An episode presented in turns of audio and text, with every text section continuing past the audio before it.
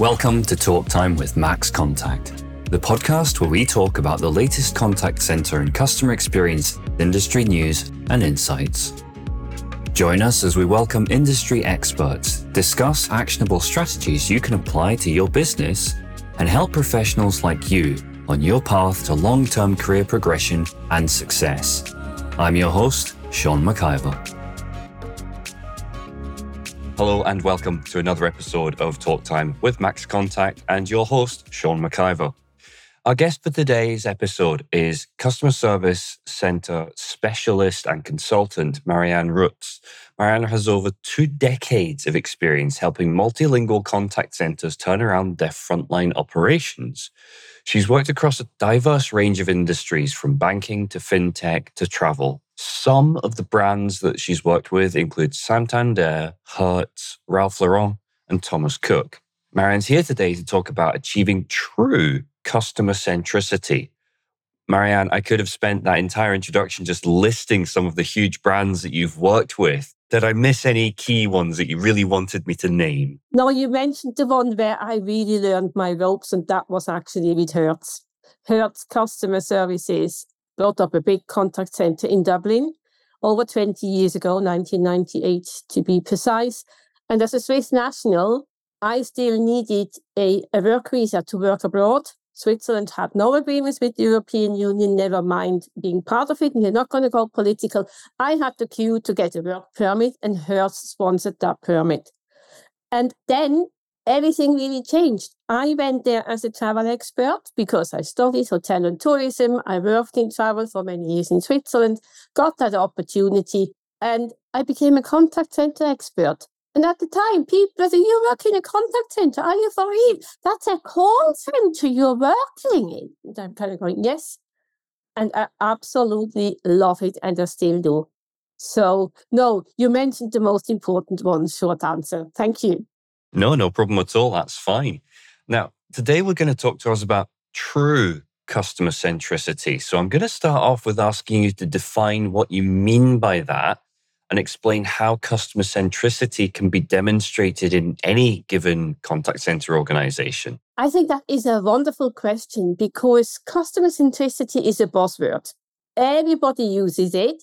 If you speak to expert, whether it's customer experience, whether it's marketing, everybody, even if you do a website, oh, it's all about our customers. It, they tell me it's about our customers. And I'm kind of going, so, and who exactly is your customer? And then I get the box standard answer. Well, you know, the person that bought my travel package, the person that uh, buys our cars, the person that uses us to bring the groceries. If you speak to Sainsbury's, for example, or Morrison's in the UK, and I'm kind of going, yeah, but what about me?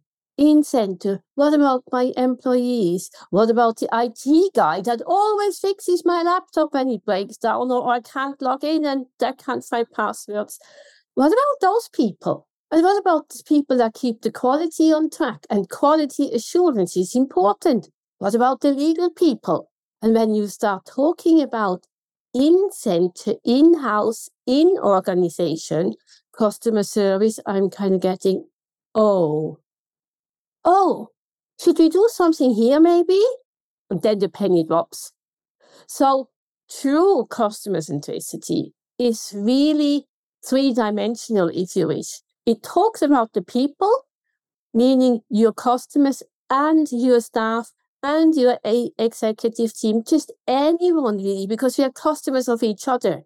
It talks about processes that are customer friendly, that are easy to use, platforms that are intuitive. That's customer centricity. And you talk about profit, you talk about money. Customer service usually is seen as, oh dear, we need to deal with that and it's a cost. And that is true on its face. But if you then start digging, there is so much saving to be made if you get people and process right so that indeed your customer service team or people that work with you, they start promoting you. And then it becomes a revenue generating uh, opportunity. And only in my world, if these three dimensions are truly met, then I believe this is a customer centric firm. So, on the back of that, then to follow up, what, if any, are the, the guiding metrics that people look at when considering this true customer centricity? That depends on typically the client, or when I work with clients, they have a view and they tell me you need to look into such and such and you need to look into our AHT and we want to average handling time and we want to know how many returns we are getting and how we can reduce them. And I'm kind of going, oh, hang on a second, can you just backtrack this a little bit more? Because there's always people behind it.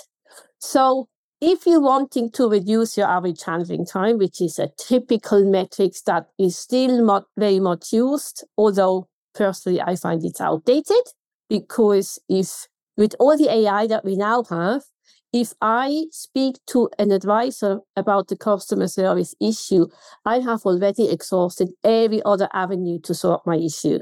I've been online, I've chatted, I've done the FAQs, I have reset my password, etc., etc. Nothing works. So therefore, I now want to speak to you, dear customer service advisor, and I do not want to be told what we did once at the time in Santander. After eight minutes, because that's long for an average handling time, I'm very sorry. Now you need to send me an email. Yeah. So if that happens, that is not customer centricity. So really, you need to consider the role of your people. What do they do? And are they empowered to help customers in house or external? Do they actually have job descriptions that back this up? And you will be surprised how often that's actually not the case. Do they know what's expected from them and are they happy? Because if that piece is broken, it's very hard to deliver good customer experience and be a customer centric firm. The second piece we always look into is how do your processes really work? Because on the platform, on the website, for example, let's say you have a web shop or you book your travel online, which is quite common, let's face it. It looks dead easy if all goes smoothly. What when it breaks? So, for example, you have we touched earlier on that on that uh, piece where I tried to book a ticket from a t- tiny little Swiss village to Wiesbaden, not exactly a big uh, city, but a, a, city in Germany outside Frank- uh, a bit of before Frankfurt. And I tried everything I could. I could not book that ticket online. Now there's something wrong in the process. I've since been educated and it would go way too far to go into this, but in essence, the Swiss booking system doesn't talk to the international booking system. So I ended up booking my ticket with Swiss, with Swiss Railway and German Railway. I traveled on a travel travel line ticket, travel UK ticket. That's a bit odd, isn't it? So your processes need to be there. And last but not least, I always ask, what kind of a budget have you actually got for your customer service delivery? And then you find if it's often so small that it's very, very difficult to really make an impact. And that has to do with people not wanting to pay big salaries for customer service advisors. It's still one of the roles that is deemed to be kind of lower end salary. If you then become a team leader, maybe you get in the UK, you get to a 30, 35,000 pound per annum. That's not a massive big salary. And yet, you are in a key role to make or break this customer. And will, will you ensure that this customer turns out into a lifetime customer and therefore brings lifetime value? Or you could be responsible that this customer never ever books your product or buys your product again. So that's what we are looking at. The, the pure metrics behind it, like CSAT or Trustpilot reviews, which are very obvious in your face, they are an output of what I just described. So if Trustpilot is very low, very poor, you know something is badly broken. If Trustpilot reviews are not answered, which happens, why do you even bother being there if you never care to answer? Yeah, I agree. And I think it speaks to something that I, I was going to bring up later on, but I'm going to raise it now. Yeah. I know that you yourself did a podcast, uh, the Operational Excellence Show. Yeah and you had the opportunity to speak to industry leaders. Now, I could only speak to my experience, but I did notice that in my time doing this podcast and from listening to some of yours, I've noticed that there are often themes that come through, such as the idea of customer centricity, but they come through everyone we speak to. Why do you think we have these big themes everyone seems to be aware of, but they seem to remain just that? They're big themes or big ideas or big issues. And so it doesn't feel like the industry as a whole is really tackling this issue. I think it's a, as I have mentioned earlier, it's a buzzword. You have to have it. You have to have to, you need to talk about continuous improvement. If you don't, you're not selling. It's a sales tool. It's a tool to gain new customers, if especially if you work in the outsourcing world, which I've been in for a long time. Customer centricity was always somewhere. But when it then comes to actually executing what it means, which is you need to hire the right people. When you hire people, you need to make sure that they meet a certain skill set. Now, we don't want to go down the road and say we are not entertaining your application because of your accent. But let's face it, I have an accent, and I know in Switzerland, my accent is quite neutral in Swiss German. But if I speak to somebody from uh, the other side of the Mount Gotthard, let's say the valleys, I don't understand them, they don't understand me. So when I do customer service there, I need to be very careful what I'm hiring. What accent am I actually hiring? That means that's work involved. Then you need to really provide proper training. That's a cost. One firm that does it extremely well, and I don't have shares in Hyatt, but Hyatt Hotel Group, they have an amazing onboarding and training uh, course when they get new advisors on board.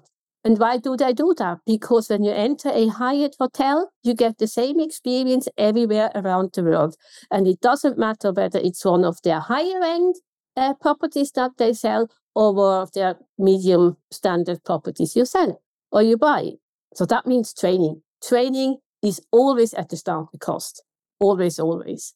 So therefore, if you are not committing a budget to close the loop to the previous couple of, of words I said, if there is no budget to invest in the people that are supposed to deliver the service, then your customer centricity falls off the wagon as soon as after marketing person bought the product, bought your a holiday or whatever, and when something goes wrong, and it's broken, then your customer centricity is just simply not there.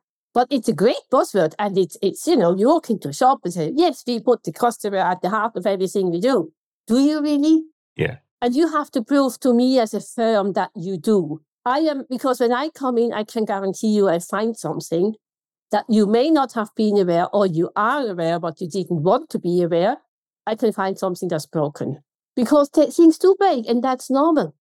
But the process beyond that, how do you turn a disgruntled customer that gave you a one on Trustpilot or a, such a negative CSAT score that at the end says, I didn't get what I wanted, but thank you for helping me and listening to me.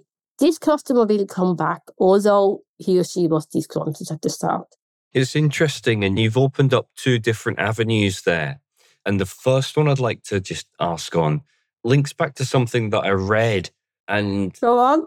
It comes back to something that you said was a commitment to something that came from, I believe it was your father. Yes. Soup, soap, salvation. Correct. Yeah. And you need to feed and water people before offering them products or services. Can you just expand on that principle and how it's influenced your work in the industry? Um, thank you for asking that question. Yeah, I think my father was a minister in the Protestant church, and I, I grew up that way. And when I was a child, we always had people from all walks of life in our house. There was always a bedroom ready for people to stay overnight. There was always food on the table. And if somebody came in late at night with my dad, my mom would always still go and cook them a meal. And we were always wondering, Papa, that's fine, they can sleep. It's just not enough. It is not enough. You need to really take care of people's first and foremost most needs before you can do something else, or before you can educate them, or you, before you can demand or ask something of them. So this is the soup soap salvation is I believe it's the Salvation's Army's slogan or was at the time My dad just ad- adopted it and he absolutely lived it. So, kind of care about other people, I never knew any different. And when I then entered the industry, my eyes were open because there was no budget. We didn't answer customers. We would send them a an email out and say, yeah, thank you very much. We got your query, but actually no refund due, goodbye, which is whether listening to what the issue was, not actually phoning the customer, nor thinking about what impact this may have. I was like, I can't do that. I can't work in this industry until I realized if I walk away now, hundreds of others will walk away as well. And then what? So the issue is that that we are called to serve. You can call it whatever you want, you hire yourself, you God, whatever you want, but there's a call to serve. And the, this call to serve applies from me to you and from you to me. And if I really live that, people start to notice. And exactly that's what happened. People started to notice. So in Hertz, I then had a really great opportunity to learn the trade, KPIs, measures. It's important that we have numbers. Absolutely. Don't get me wrong. We need numbers, but the numbers need to talk. And I need to be able to use the numbers to talk to other people. And that's how then it also influenced my career. I realized I can do something here, and I still do. The other thing that you mentioned was around accent and regionality. Yes. Mm-hmm. And I read, with no small amount of envy, that your career has taken you to various locations around the world. Yeah. And I just wanted to unpack that a little. How have cultural differences impacted your work in the contact center industry? And I suppose with that in mind, how do you deliver not only multilingual support, but also, crucially, culturally sensitive support? I think here, being a Swiss national and growing, I've grown up in Switzerland. So Switzerland has four national languages and a number of regions that work independently with various accents and various ins and outs of how the canton works. That's just the makeup of a Swiss person in general.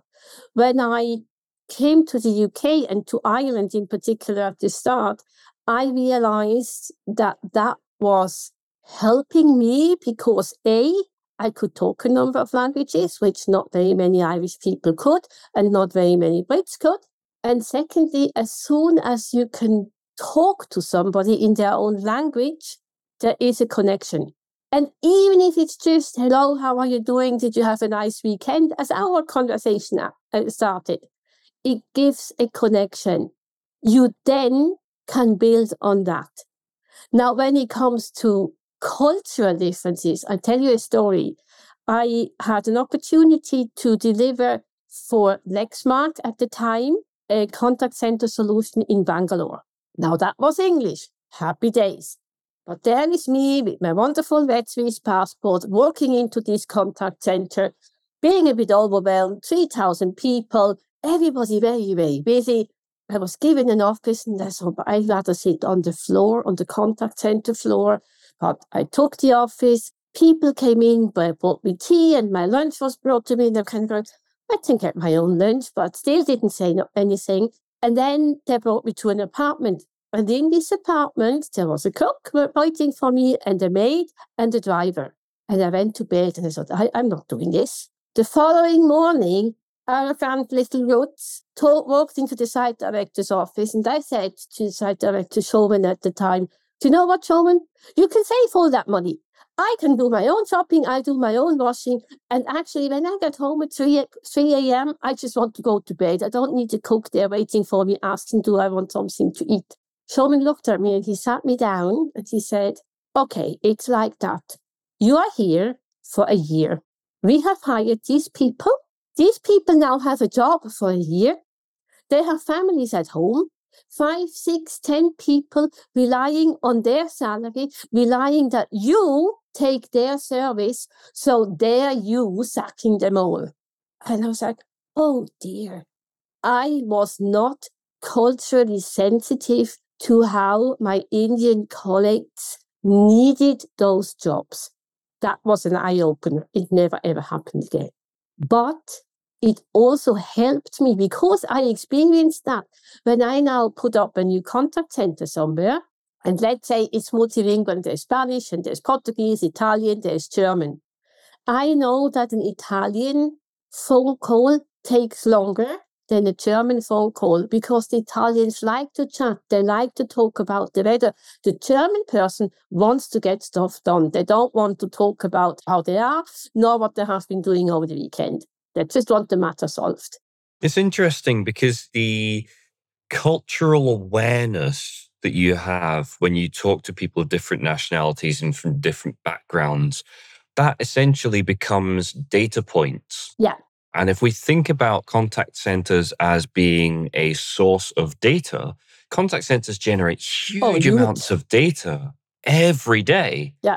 And I suppose one of the challenges of a contact center and, and of the industry is how companies can better leverage their analytics. And with the advent of AI, you can provide these, in theory, hyper personalized experiences and meet customers' expectations, which have risen over the past two decades, I would argue exponentially. Yeah. The challenge there, though, and it's twofold.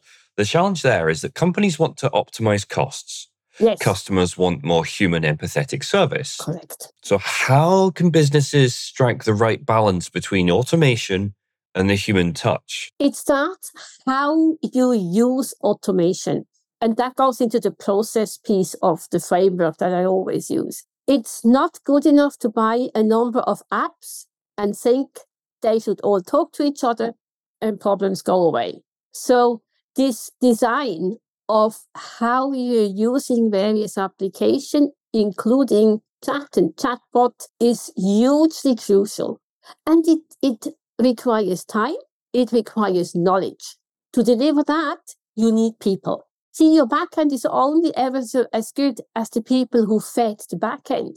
So if you're using FAQs, the answer is only as good as whoever provided the answer. If you're using a chatbot and you're training a chatbot, the answer that the chatbot gives is only as good as what was fed at the back end. The same with translation software, etc. So there's a massive opportunity, and that is a cost upfront. When it works, it's beautiful. Then you start making the saving. But firms need to be very clear if they go down that road, the investment is upfront. The benefit comes six, nine, 12 months later. That needs to be very, very clear. But what it then does is by the time a customer is really stuck, something is completely broken or extremely complex, you can afford to have a person sitting there talking to that customer. But the verbatim that you use to um, feed and train your, let's say, chatbot agent, that is important work. And how often firms take or have taken in the past at least have taken a shortcut there that never pays that never pays off never. So how do you get customer centricity into ai is creating the right design spend time and link the right applications with the various technologies that you're using so for example, if a firm uses SAP, which a lot of firms use nowadays, you can do so much more than just logging a ticket and working the ticket and closing the ticket. But you need to be willing to investigate and you need to be willing to invest. When you have done that, your people can really just focus and listen to what is the customer's problem really.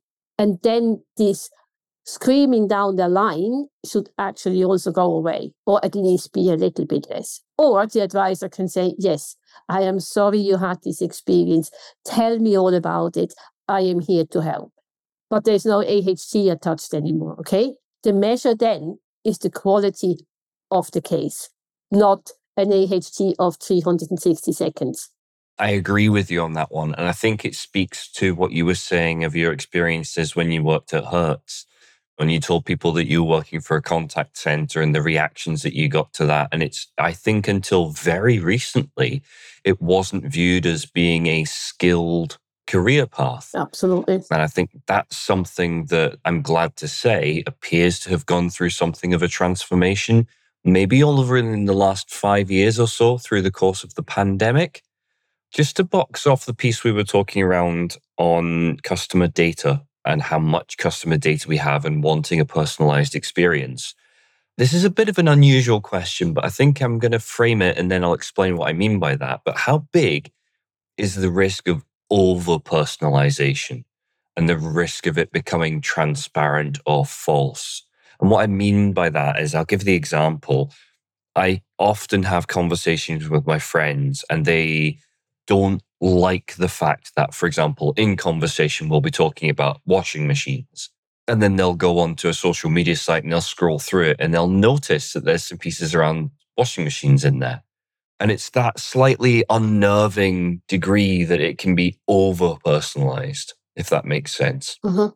And I just feel that, yeah, that feels like there's an element of risk there that I don't think has really been explored hugely. What you, I wonder what your thoughts are there. Can I just ask a, another question? By risk, do you mean a risk of exposure or a risk of saying something wrong that's untrue?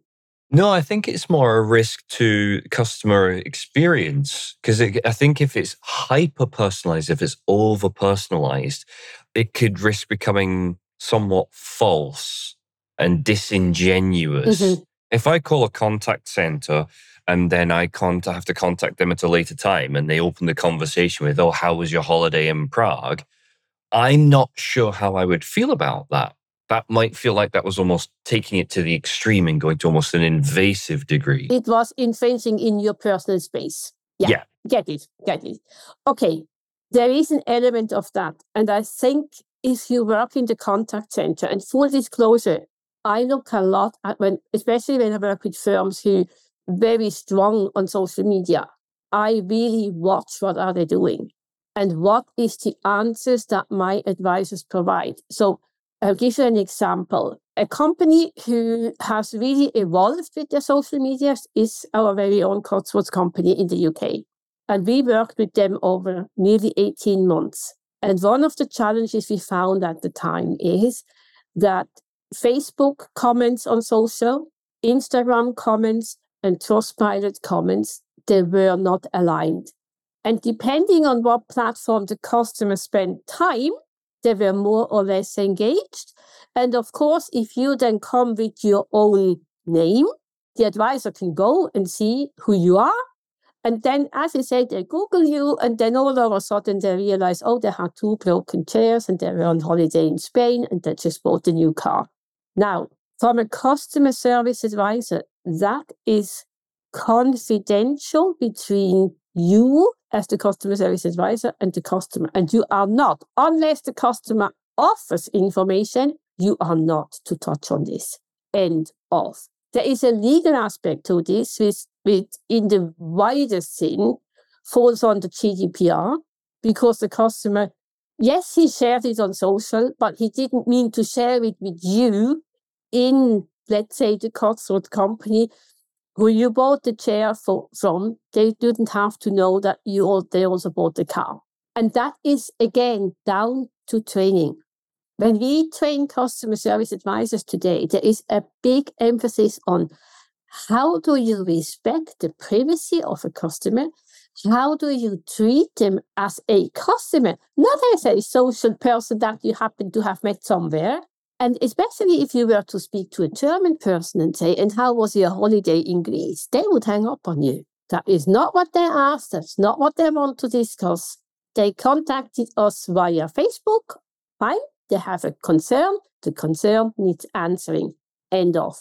Yeah, I agree. And it's it's something that I read something about recently, and it was in relation to artificial intelligence, and it was an exploration of what the what ifs and I thought it was a really interesting point, and yeah. that's why I wanted to just get your insight on it. I think you could actually go, if you were to do an exercise, which I do regularly, use ChatGPT, say, key in keywords, you could key in Marianne Rutz, travel, Deutsche Bahn, SBB. You would find the response you would get would have some truth in it, some faults, clearly. They're not quite there yet. And you would know a lot about me. Do I want to discuss this with you? Unless I offer, probably not. Yeah, I agree. Just to circle back round then, I'm conscious of time. So I think I've only really got time for, for one final question, unfortunately. And I'm trying to decide which one to go with. That's you. So I'm going to go with a really broad question. Yeah.